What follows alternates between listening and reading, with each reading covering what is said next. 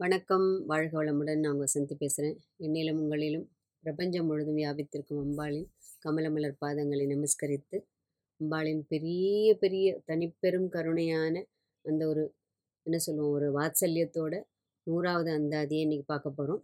இதற்கு அப்புறம் இந்த அந்தாதியின் நூற்பயன் அப்படின்னு சொல்லிட்டு ஆத்தாளயங்கள் அபிராமவல்லின்னு இன்னும் ஒரே ஒரு நூறு பையனை பற்றி மட்டும் நம்ம பார்த்துடலாம். இந்த எபிசோடில் நம்ம நூறாவது அந்தாதி மட்டும் பார்க்குறோம். உங்கள் எல்லாருக்கும் ரொம்ப ரொம்ப ரொம்ப ரொம்ப ஒரு பெரிய நமஸ்காரம் அன்று மிகப்பெரிய நன்றி. இவ்வளோ பொறுமையாக கணபதி காப்புலேருந்து ஆரம்பித்து இன்றைக்கி நூறாவது அந்தாதி வரைக்கும் நீங்கள் எல்லோரும் பொறுமையாக கேட்டுருக்கிறதுக்கும் அம்பாள் உங்கள் எல்லாருக்கும் உங்களுக்கும் உங்களுடைய குடும்பத்தாருக்கும் பரிபூர்ண அனுகிரகம் அம்பாள் கொடுக்கணும்னு நான் பிரார்த்திச்சுக்கிறேன். அடுத்தது நூறு பயணம் கேட்டால் தான் நமக்கு வந்து இந்த அந்தாதி நிறைவடைவதற்கான ஒரு நல்ல ஒரு பலன் கிடைக்கும். நூறாவது அந்தாதி பார்ப்போமா அம்பாளுக்கு பெய்ய நமஸ்காரம் பண்ணிக்கலாம். அனந்த கோட்டி நமஸ்காரம். முதல்ல படிச்சிடலாம். குழையை தழுவிய கொன்றையன் தார்கமள் கொங்கை வள்ளி கழையை பொருத திருநெடுந்தோளும் கருப்பு வில்லும் விழைய பொருதிரல் வேரியம் பானமும் வெண்ணகையும் உழையை பொறுகண்ணும் நெஞ்சில் எப்போதும் உதிக்கின்றவே ஒரு அழகான ஏன்னா விராம்பட்டர் வந்து ஆரம்பித்தது எப்படி? உதிக்கின்ற செங்கதிர் அப்படின்னு சொல்லிட்டு இந்த மாலையை கட்ட ஆரம்பித்தார் எது? இந்த பாமாலையை இல்லையா? உதிக்கின்ற செங்கதிர் உச்சித்திலகம்னு ஃபஸ்ட்டு இது பார்த்தோம் இல்லையா? இப்போ எப்படி மு முடிக்கிறார் இப்போது நெஞ்சில் எப்போதும் உதிக்கின்றவே அப்படின்ட்டு முடிச்சிட்டார். அப்போது அந்த முதல் பூ உதிக்கின்றன்னு ஆரம்பித்து இந்த நூறாவது பாடலில் உதிக்கின்றவே அப்படிங்கிற அந்த நூறாவது மலரை சேர்த்து இணைத்து அபிராமி அந்தாதி என்னும் இந்த பாமாலையை அம்பாளின் சரணாரவிந்தங்களில் சமர்ப்பிக்கின்றார். ஏன்னா ஜெகதம்பிகான அம்பிகை என்ன பண்ணுறா அவர் வந்து தன்னுடைய தாயாகவே எப்பொழுதும் பார்க்கிறார் இல்லையா? அதனால் வந்து குழந்தைக்கு தன்னுடைய அதாவது தன்னுடைய அந்த என்ன சொல்லுவோம் அழும்போதெல்லாம் பசி எடுக்கும் போதெல்லாம் தன்னுடைய தாயின் மார்பகங்களை தேடி ஓடும் இல்லையா? இவர் வந்து ஞானத்தை பெற வேண்டி அம்பாளின் அந்த ஞானப்பாலை பெற வேண்டி அம்பாளுடைய அந்த ஸ்தனங்களை பற்றி முதல்ல சொல்கிறார் என்ன? குழையை தழுவிய கொன்றையந்தார் கமல் கொங்கை வள்ளி அப்படிங்கிறார். அம்பாளோட அந்த பருத்த அந்த ஸ்தனங்கள் இருக்கு இல்லையா? அது அப்படியே குழஞ்சு போய் அப்படியே கம கம கமன்னு மனம் வீசறதான் ஏன்னா ஒரு அந்த குழந்தைக்கு தானே தெரியும் அந்த அம்மாவோட மன அந்த வாசனை இல்லையா? எப்படி அந்த கொன்றை மலரோட அந்த வாசனை வந்து அம்பாள் மேலே வீசுறது அப்படின்னு சொன்னாக்க எம்பிரான் வந்து என்ன நம்ம பார்த்துருக்கோம்? அவர் வந்து கொன்றை மாலையை விரும்பி அணிகின்றார் அப்படின்னு சொல்லிட்டு பார்த்துருக்கோம் முதல் அந்த அதில் இல்லையா?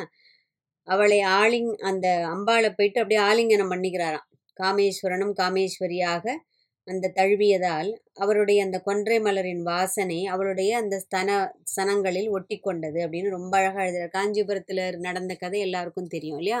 காஞ்சிபுரத்தில் அம்பாள் தவம் இருந்து மணலிங்கம் பிடித்து வைத்து அதை பூஜை பண்ணிட்டு இருக்கும்போது சிவன் வந்து அம்பாளுடைய அந்த ஒரு விளையாட்டுத்தனமாக ஒரு பக்தியை சோதிப்பதற்காக ஆற்று வள்ளமாக வந்து அந்த மணல் லிங்கம் அடித்து செல்ல போகிறது அப்படின்னு தெரிஞ்சதும் அம்பாள் என்ன பண்ணிடுறாளாம் அந்த மணல் லிங்கத்தை போய் அப்படியே இறுக தழுவிக்கிறாளாம். அதனாலே அம்பாளுடைய அந்த ஸ்தனங்களின் அந்த ஒரு அடையாள சின்னம் இப்பொழுதும் காஞ்சி சிவபெருமானின் ஏகாம்பரேஸ்வரின் மேலே இருக்கும் அப்படின்னு சொல்லிட்டு இன்றைக்கும் பார்க்கலாம் அப்படிங்கிறது புராணங்கள் சொல்கிறது அப்போது அம்பாள் வந்து அப்போ அம்பாள் வந்து பயத்தில் எங்கே தன்னுடைய நாயகன் தன்னை விட்டு போய் விடுவானோன்னு அந்த இதில். இந்த இடத்துல காமேஸ்வரன் தன்னுடைய அந்த பத்னியான அம்பாளை அவ்வளவு ஒரு அன்போடும் பாசத்தோடும் வாத்சல்யத்தோடும் இருக தழுவி கொண்டதால் அவருடைய அந்த கொன்றை அந்த கொன்றை மலரின் அந்த என்ன சொல்லும் மாலையோட வாசனை வந்து அதில் அப்படியே ஒட்டிக்கிறதான் அப்போது அந்த கொன்றை மலரோட மனத்தை வந் அந்த மனம் இருக்கு இல்லையா? அதை எப்படி நம்ம கண் முன்னே கொண்டு வருகிறாருன்னு சொல்லிட்டு இந்த உடைய அந்த ஒரு சின்ன இந்த வார்த்தைகள்லேயே நமக்கு அது புரிபடுறது இல்லையா? சுவாமி அவளை ஆலிங்கனம் பண்ணிக்கிறதும் அதனால அம்மா அவளுடைய அந்த சனங்கள் குழஞ்சு போய் அப்படியே அந்த என்ன சொல்லுவோம் ஒரு ஆசையால் ஒரு ஒரு காமத்தால் அவளுக்கு அப்படியே குழஞ்சு போய் அந்த வாசனை அவன் மேலே ஒட்டிக்கிறதான் அடுத்து என்ன சொல்றாரு இப்போ?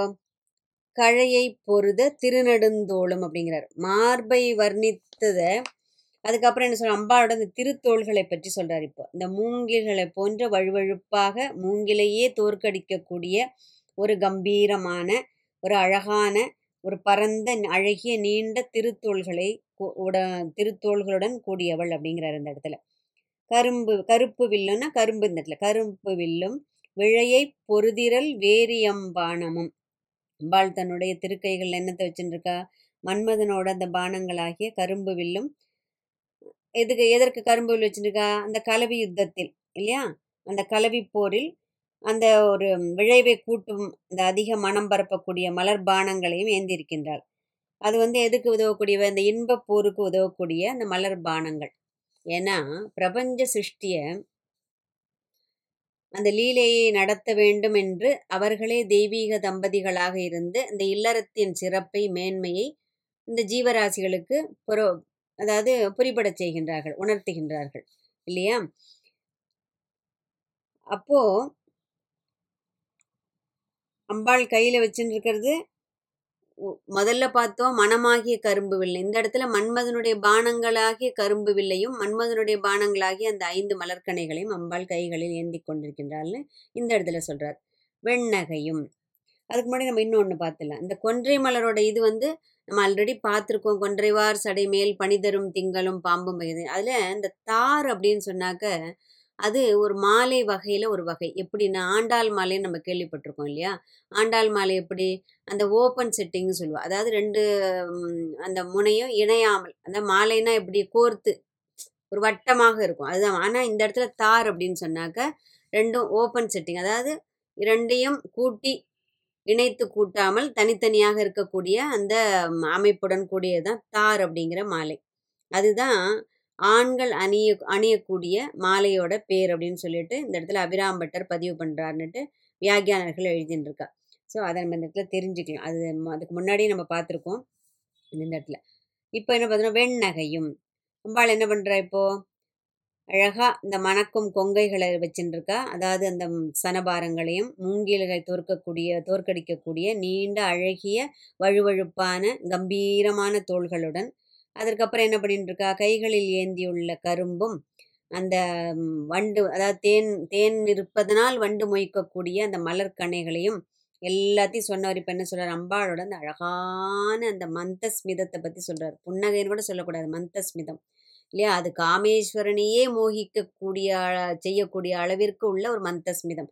மந்தஸ்மித பிரபாபூர மஜ்ஜத் காமேச மானசம் லலிதா சகசரநாமம் சொல்கிறது ஏன்னா காமேஸ்வரனே அப்படியே கொக்கி போட்டு இழுத்துருமா? அந்த ஒரு புன்னகை. அது ம ஸ்மி மந்தஸ்மிதம் தான்.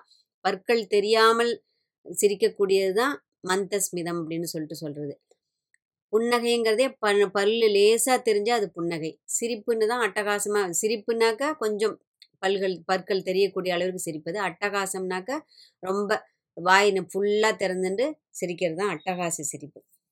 உழையை பொறுகண்ணும் எல்லாத்தையும் சொல்லிட்டு இப்போ எதுக்கு வராரு? இப்போ அம்பாளுடைய அந்த அருள் சொரியும் அருள் பொழியும் அருளை மழை போல் பொழியக்கூடிய அந்த திருக்கண்களை பற்றி சொல்ல வருகிறார் இல்லையா?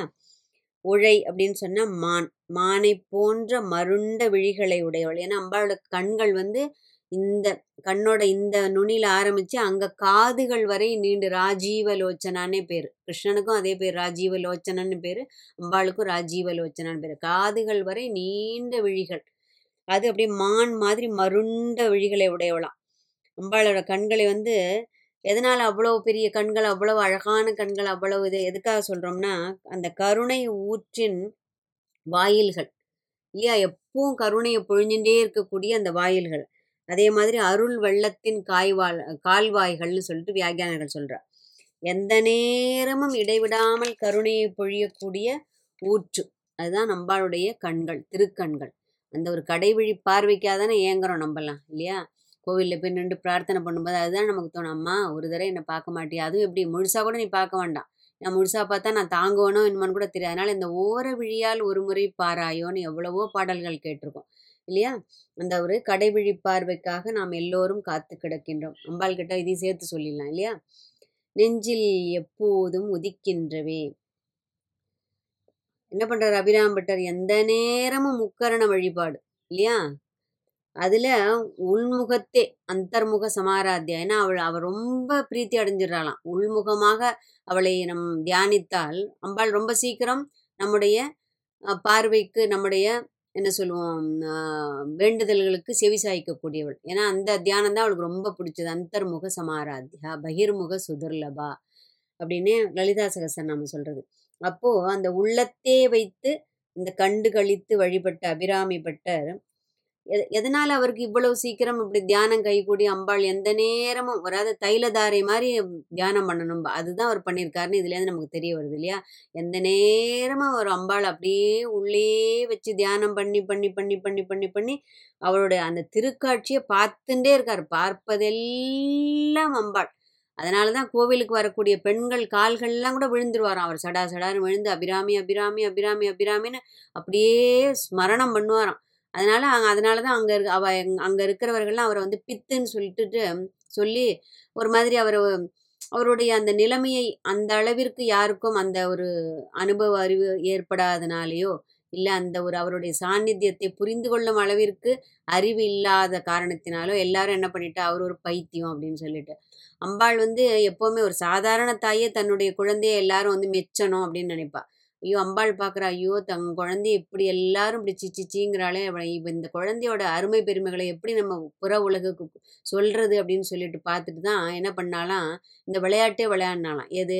அவருடைய நிஷ்டையை நல்ல ஒரு ஸ்ட்ராங்காக பிடிச்சி வச்சுட்டு அந்த நேரத்தில் சரபோஜி மன்னர் வரவும் இவர் அமாவாசையை பௌர்ணமின்னு சொல்லவும் இவர் வந்து அம்பாள் பேரில் இருக்கிற அதீத என்ன சொல்லுவோம் ஒரு நம்பிக்கையும் ஒரு பற்று காரணமாக அம்பாள் நான் சொ- அம்பாள் தான் என்னை சொல்ல சொன்னால் நான் சொல்லினேன் அது நடக்கும் அப்படிங்கிற மாதிரி இவர் அவர் அவ்வளோ ஒரு திட நம்பிக்கையோடு அம்பாளை வருந்தி வருந்தி பாடி தன்னுடைய குழந்தையை பெருமையை உலகிற்கு அறிவிப்பதற்காகவே அவள் என்ன பண்ணுறா அழகான தன்னுடைய தாடங்கத்தை எடுத்து வானில் வீசும்போது சந்திரன் சுடர்விட்டு பிரகாசிக்கின்றான் இல்லையா?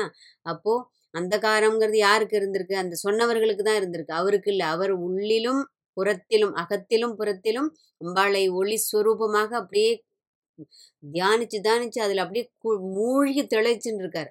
அவர் அப்போ உள்ளில் பார்த்தது தான் வெளியிலும் பார்க்கிறார் இப்போ இல்லையா? அப்போ அம்பாள் தன்னுடைய அந்த ஒரு அருட்குழந்தையோட அந்த அருமை பெருமைகளை காண்பிப்பதற்காகவே அவள் இந்த நாடகத்தை நடத்தினாள் அப்படிங்கிற மாதிரி ஒரு புராணம் இருக்கு. ஸோ அபிராம்பட்டர் தன்னுடைய அந்த உதிக்கின்றவே அப்படிங்கிறார். எப்படி கதிரவன் நித்தம் புதியவனாக உதிக்கின்றானோ? என்னைக்காவது நமக்கு போர் அடிக்கிறதா சூரியனை பார்த்து? நேத்திக்கும் அதே சூரியனை தான் பார்த்தோம். இன்னைக்கும் அதே தான் பார்க்குறோம். நாளைக்கும் அதே தான் பார்க்க போகிறோம் இருந்தாலும் காலம்பரை எழுந்ததும் அந்த சூரிய பகவானை பார்க்கறச்சு மனசில் ஒரு ஒரு புத்துணர்ச்சி ஒரு உற்சாகம் இல்லையா? சூரியன் இருக்கிறதுனால தானே உலகம் இயங்கி கொண்டிருக்கிறது. அவனுடைய அந்த ஒரு அந்த சூடு வேண்டி இருக்கிறது அது இருந்தால் தான் உலகம் உயும் இல்லையா? அவன் ஒரு ஔஷதமாக இந்த உலகை காத்து ரட்சிப்பவன். அப்போ அது மாதிரி அவர் என்ன சொல்றாரு? அம்மா அம்மா நீ எந்நேரமும் உன் திருவுருவம் என் நெஞ்சத்தில். அதுவும் எப்படி? புதியது புதியதாய் உதிக்கின்றதே. இப்போ பார்த்தது இந்த சித்த கழிச்சு இல்லை. நீ வேற மாதிரி எனக்கு காட்சி கொடுக்குறிய அப்படின்னு அந்த தன் அனுபவத்தை உதிக்கின்றதே அப்படின்னு தோன்றுகிறதேன்னு எழுதலை. உதிக்கின்றதே அப்படின்னு தன்னுடைய அந்த புலங்காகிதத்தை இந்த உணர்ச்சி பெருக்குடன் கண்ணீர் மல்க அம்பிகை திருவடியை பணிகின்றார். எப்படி அபிராமி பட்டருக்கு நெஞ்சத்தில் அவருடைய அந்த ஒரு அம்பாள் என்ன பண்ணுறா தன்னுடைய வாசஸ்தலமாக கொண்டு விட்டாள் இல்லையா? அவர் அப்படியே உள்ளத்துல உருகி உருகி உருகி உருகி அழைத்ததுனால் அவள் என்ன பண்றா? ரொம்ப இஷ்டப்பட்டு அங்க உள்ள போய் உட்காந்துட்டாவ இல்லையா? அப்போ நம்முடைய நெஞ்சத்திலும் அவளுடைய அருளாட்சி செய்வதற்காகவும் அவள் நம்முடைய நெஞ்சத்தில் எப்பொழுதும் சதா சர்வ காலமும் எழுந்தருளி நம்முடைய நெஞ்சத்தை அவளுடைய திருப்பாதங்களால் அடையாளப்படுத்தவும் அவளை எப்போதும் பணிந்து வணங்கிடவும் அவளின் ஒரு பரிபூரண அருள் அருள் வேண்டும் அப்படிங்கிற ஏன்னா அபிராம்பட்டர் மு கையை பிடிச்சிட்டு நம்ம ஒன்றாவது கணபதி காப்பிலேருந்து நூறாவது அந்தாதிக்கு வந்திருக்கோம் இல்லையா? கண்டிப்பாக அவருடைய அனுபவங்கள் நம்முடைய அஹ், வாழ்விலும் அதோட தாக்கம் நமக்கும் ஏற்பட்டிருக்கும்.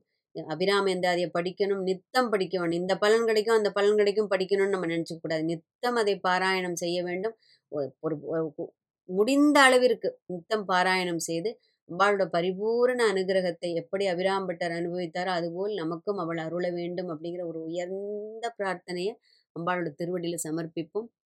கட்டாயம் அவள் நம்முடைய பிரார்த்தனைக்கு செவிசாய்ப்பாள் அபிராம்பட்டரும் குருநாதனாக இருந்து கொண்டு நம்முடைய நமக்கு எல்லாருக்கும் அருளாசி வழங்க வேண்டும். அபிராமின் பொற்பாத கமலங்கள் எப்போதும் நம் நெஞ்சத்தை நிறைக்க வேண்டும் என்ற ஒரு உயர்ந்த பிரார்த்தனையோடு அடுத்தது அபிராமி அந்தாதி நூற்பயன் அப்படிங்கிற தலைப்பில் ஆத்தாளயங்கள் அபிராமி இல்லையா? அந்த ஒரு இது மட்டும் நம்ம பார்ப்போம். எல்லோரும் அம்பாளோட பரிபூர்ண அனுகிரகத்துடன் வாழ்க வளமுடன் வாழ்க வையகம்.